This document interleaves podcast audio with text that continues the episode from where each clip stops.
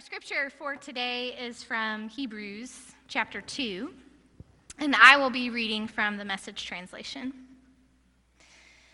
It makes good sense that the God who got everything started and keeps everything going now completes the work by making the salvation pioneer perfect through suffering as he leads all these people to glory. Since the one who saves and those who are saved have a common origin, Jesus doesn't hesitate to treat them as family, saying, I'll tell my good friends, my brothers and sisters, all I know about you. I'll join them in worship and praise to you. Again, he puts himself in the same family circle when he says, Even I live by placing my trust in God. And yet again, I'm here with the children God gave me. Since the children are made of flesh and blood, it's logical that the Savior took on flesh and blood in order to rescue them by his death. By embracing death, taking it into himself, he destroyed the devil's hold on death and freed all who cower through life, scared to death of death. It's obvious, of course, that he didn't go to all this trouble for angels. It was for people like us, children of Abraham. That's why he had to enter into every detail of human life. Then, when he came before God as high priest to get rid of the people's sins, he would have already experienced it all himself all the pain, all the testing, and would be able to help where help was needed. So, as long as human beings have been telling stories, the world has needed saving. Long before Wonder Woman rescued the world from Ares, the god of war, and Superman defeated General Zod, ancient religions and mythologies have offered their own ideas of world salvation. The Chinese archer god, Yi, and the Native American Old Coyote both saved the land, plants, oceans, humans, animals from being consumed by fire, one with his bow and arrows, the other through the creation of water. Christians believe that Jesus is the way that God chose to bring salvation to the world. In today's Bible passage in Hebrews, the writer reminds the book's first readers about the peculiar way that God decided to bring salvation to the world. Not with superpowers, magic wristbands, or magical tools, but rather through a normal, everyday baby boy born to Mary and Joseph. Three times, three times in eight verses, the writer tells his readers that Jesus experienced human life exactly like them. Jesus was like you in every way. Three times. 2,000 years of our Christian tradition affords us many privileges one of which is our theological understanding of Jesus as both fully divine and fully human. We often take for granted that this inherited theological understanding we have about Jesus is actually the result of debate and discernment about Jesus' nature that took place over the first 300 years of Christianity. So they didn't work it out in like a day, it took a while. One night, uh, when I was in seminary in a church history class, my professor was teaching us about these early church debates and councils about Jesus' true nature. Is he fully human or fully divine? Is Jesus sort of like one of those aliens from Men in Black who looks like a human on the outside, but on the inside, he's actually divine. My professor drew a big rectangle on the board, and on the top line of the rectangle, he wrote the word divine. And beneath the bottom line of the rectangle, he wrote the word human.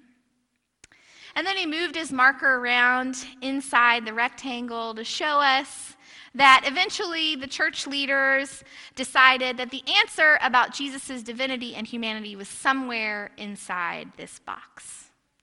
And they weren't exactly sure where. Some people leaned more toward divinity, other people more toward humanity. And they agreed that they would just have to disagree somewhere inside this box. That night in class, after he finished showing us the box, my professor slowly put the top on his marker and then he set his marker on the tray beneath the board. And then he turned to face the class and he crossed his hands in front of his body.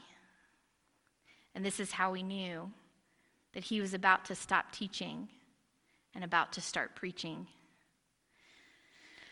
You know, my professor said, right after Jesus' death in those early first years of Christianity, it was really a struggle for people to accept the idea that this man that they had seen walking around in the flesh was in some way divine. And he said, it's, it's really the opposite for us today, isn't it? We primarily understand Jesus as divine. That's what we've been taught. We struggle to understand Jesus as human. And then my professor put his hand on his chin and he tucked his other arm under his elbow, which was full on preacher mode. This is important, isn't it? This really matters. Because if Jesus only looked like a man on the outside in his form, but was divine on the inside and not human, if his substance was divine, then, then it's not really sacrifice and suffering, is it? When Jesus was dying on the cross and he cried out to God in this moment of God forsakenness, was he just making it look like he was in agony? When Jesus was publicly on trial, did he actually experience humiliation and injustice, or was all of it really just for show? When Jesus' best friends turned their backs on him, neglecting him, and then deserting him at his darkest hour, did he actually experience betrayal? When Jesus prayed in the garden, agonizing and grieving over what was to come and asking, God, is there any other way? Did Jesus really experience anguish? Or were those sweat drops of blood for appearances only?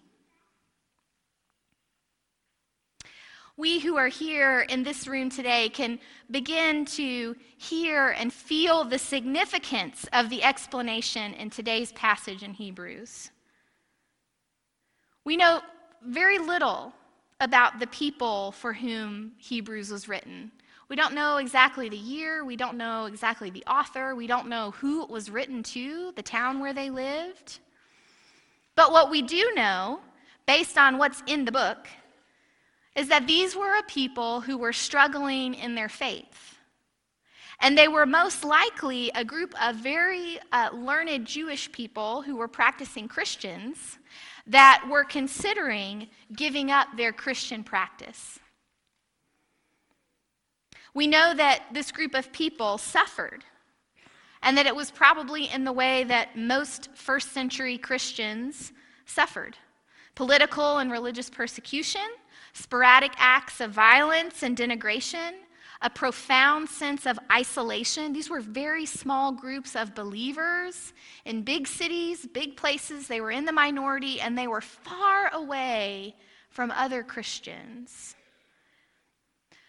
Most likely, some of the believers in this group had had their homes looted and their possessions taken, and we know that some of them were in prison. The writer who wrote Hebrews knows that this group of people is ready to give up. And so he tells them, Remember Jesus. I want you to know, he says, that, that Jesus is like you in every way. Every humiliation, every trial, every loss, suffering, sacrifice, and grief that you are facing because of your practice, Jesus experienced that too. And the writer even reminds them that, that Jesus endured the human experience even unto death, which I find to be a sobering reminder for the writer to offer this group. Because Jesus has been through what you have been through, he says, Jesus can help you right where you are. Don't give up. The other day, my best friend and I were sitting and we were talking over coffee, which is totally a treat because we live 700 miles apart from each other. And we were talking about the title of today's sermon God's Big Brother, Big Sister program. And my friend said, Well, I was a big sister once. It was a flop. I was a terrible big sister. I was 18 years old and I was out for a volunteer achievement that I could put on my resume. And I was completely unprepared for the challenges that my little sister was facing. Nobody told me what life was like for her. And so when she started to tell me about the economic, academic, emotional, relational reality that she was living, I was completely overwhelmed, had no idea what to offer her. I wonder if you found yourself at a point on your own journey where you felt totally unprepared or utterly overwhelmed, specifically on your journey of faith. You know, we talk a lot in the church about the superhuman, supernatural aspects of salvation, resurrection, to name a big one. And where we sit in history, we hear the gospel story with the end in mind. Jesus is raised from the dead. Death is no longer the final word. And this is wonderful news. But it also puts us at risk of skipping over what Jesus goes through before he arrives at resurrection which actually puts us at risk of skipping over some vital moments on our own journeys of salvation. We're living in a time that is sorely in need of humanity.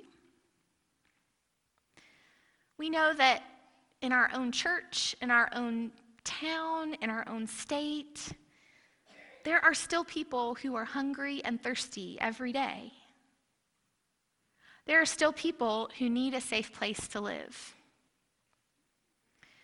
We know that people, we are exhausted and depleted, running on empty. We are in need of rest for our bodies and for our minds. Right now, we are talking over each other, we're talking at each other. And that means that in a lot of places, we've turned off our listening ears. We live in a time where people are prepared to tear each other apart, to sacrifice relationships and collective strength in order to be their own version of right. A lot of us, because we're overwhelmed, are walking around with our eyes closed to some of these things. We're shutting ourselves off from issues of violence and loneliness and anxiety that even our children are grappling with every day. I'm worried that sometimes we're not aware of how unprepared we are for these overwhelming times as people of faith. So, how does our theology of Jesus as fully divine and fully human translate into a practice that changes our lives? Just like the Hebrews writer was asking this group of people, how can we respond in faith to the truth that Jesus is our big brother? Jesus is like us in every way. You know, I wonder what would happen if 2020 is, for each of us, a year of humanity. What if we made a commitment to practice an ethic of humanity this year? What if we spent this year reminding ourselves how Jesus is like us in every way? hungry, thirsty, tired, grumpy, lonely in a crowd, giddy and silly, full of love and longing, yelling and listening, grieving, overwhelmed, short on time, dreaming big in a small minded world. Maybe just like us, Jesus sometimes needed alone time, or maybe just a really big cup of coffee.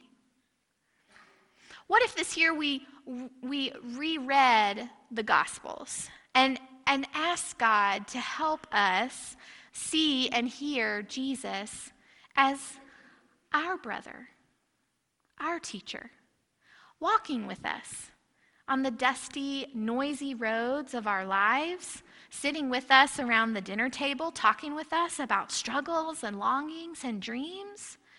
Maybe if we read the Gospels and think of Jesus in this way, it could help us to allow Jesus, not just in the supernatural, super powerful, sectioned off places that we think he belongs, but maybe allow Jesus into every moment of our day. I think that Jesus longs to be invited into that space. What if, in embracing Jesus' humanity, 2020 then becomes a year when we feel permission to embrace our humanity? Like this year, what if we eat simply and healthily? Like, what if we actually ate five to seven fruits and vegetables a day? Good things could happen, right? What if we drank a little bit more water and maybe a little bit less coffee or sugared drinks? What if maybe we got seven to eight hours of sleep most nights? What if we limited our screen time a little bit? Like walked into the house from work or from school and put our phone down and don't pick it up for three hours? What if we nurture our relationships? Did you know that loneliness is more and more being talked about as America's next public health emergency? It's a real thing. So, what if this year we nurture our relationships? Or what if we set aside some time each week to exercise or nurture ourselves spiritually by practicing meditation or solitude and silence? What if you set aside one day each quarter for prayer in 2020? Or maybe read the scriptures daily or Maybe even take the risk of finding a prayer partner, someone that you could share your faith and prayer needs with.